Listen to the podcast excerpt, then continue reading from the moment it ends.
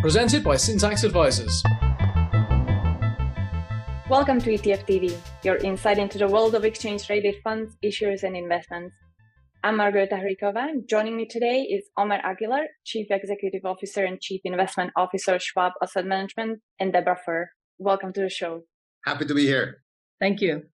Omar, why has Schwab decided to launch a new personalized direct indexing service? The launch of our version of direct indexing is the beginning of a journey to offer the power of personalized investing and create solutions that fit with financial goals in a tax efficient way. We have done a lot of research and we know that roughly a third of our Schwab clients are interested in personalization and, in particular, in a concept of direct indexing. And at the same time, given the size of Schwab, given the expertise, given our history of innovation and our track record of indexing, the launch of direct indexing was just a natural evolution of the services that we provide to our clients. And why did you decide to start with three initial indexes or building blocks? The core asset classes we're offering, you know, represent areas where the interest from clients was. And tax loss harvesting cannot be more core to anybody. We still haven't seen or haven't heard from any client that is actually eager to pay taxes this is just the beginning. You know, over the course of the next 12 to 18 months, we will continue to add features to our personalized indexing offer. That includes adding international exposures. That also includes adding additional customizations. And of course, you know, the ability for clients to have more control over their investments. That's great. Can you tell us how the personalization process will work and what size clients will it work for? Right now, given the size, given the opportunity set, given the technology innovation, we're able to offer these to clients for a minimum of $100,000 and a much lower cost base. How the personalization works is that you will be able to pick from the three indices that we're offering at the beginning, and then you will be able to exclude up to three securities to begin with over the next 12 to 18 months, we're providing more granular personalizations so that the clients will have more control on how they want to, you know, customize their solution through an index service.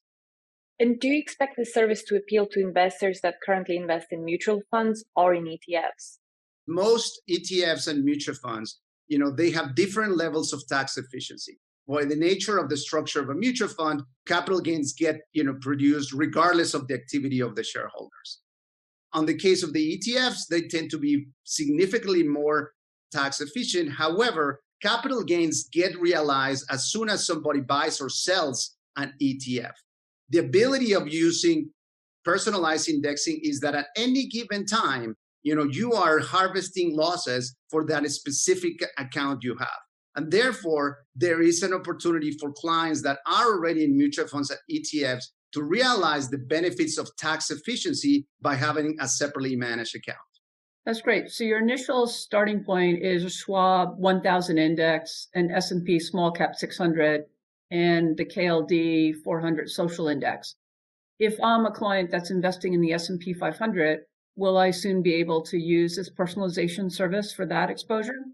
the way that tax loss harvesting works is that any given day in an index, there is winners and losers. The technology is harvesting those losses. So having more securities in an index provide, you know, significantly higher chances of realizing losses. We expect that people that are in the S&P 500 eventually can migrate to the Schwab 1000, realizing that there's more opportunities to still produce significant performance consistent with a large cap index, but at the same time take the benefits of tax loss harvesting.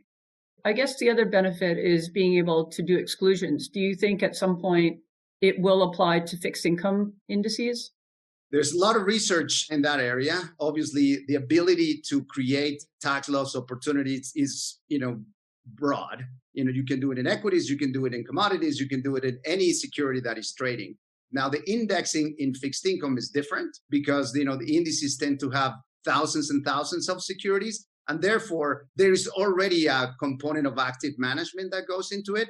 The technology, I think, is evolving to produce those, and it will soon be an opportunity for everyone to have access to that in fixed income as well. That's great. Thanks for joining us. Thanks for having me. Debbie, can we talk about some of the other news in the ETF industry?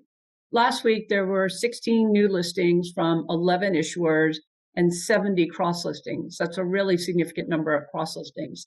Year to date, we've had just about $19 billion going into commodity exposure, while at this point last year, we had net outflows of 6 billion. The other thing we are seeing is the use of ESG, thematics, and smart beta increasing. And that is an important thing, especially we know right now that FINRA is deciding on and asking for comments about complex products. And that is much more than just leverage and inverse. They are thinking that any product that is tracking an index that is not a basic market cap is potentially complex. So that would be ESG. It would be smart beta. It would be thematics.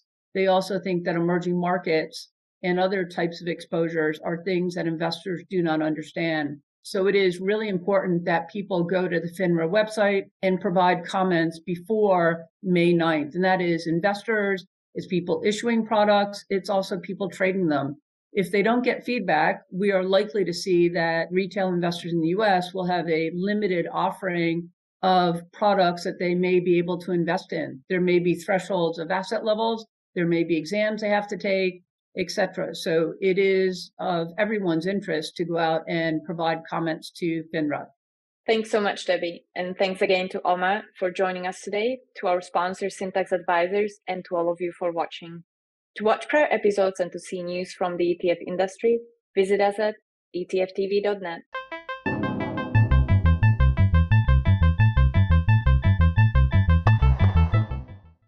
ETF TV News does not provide investment advice nor recommend products.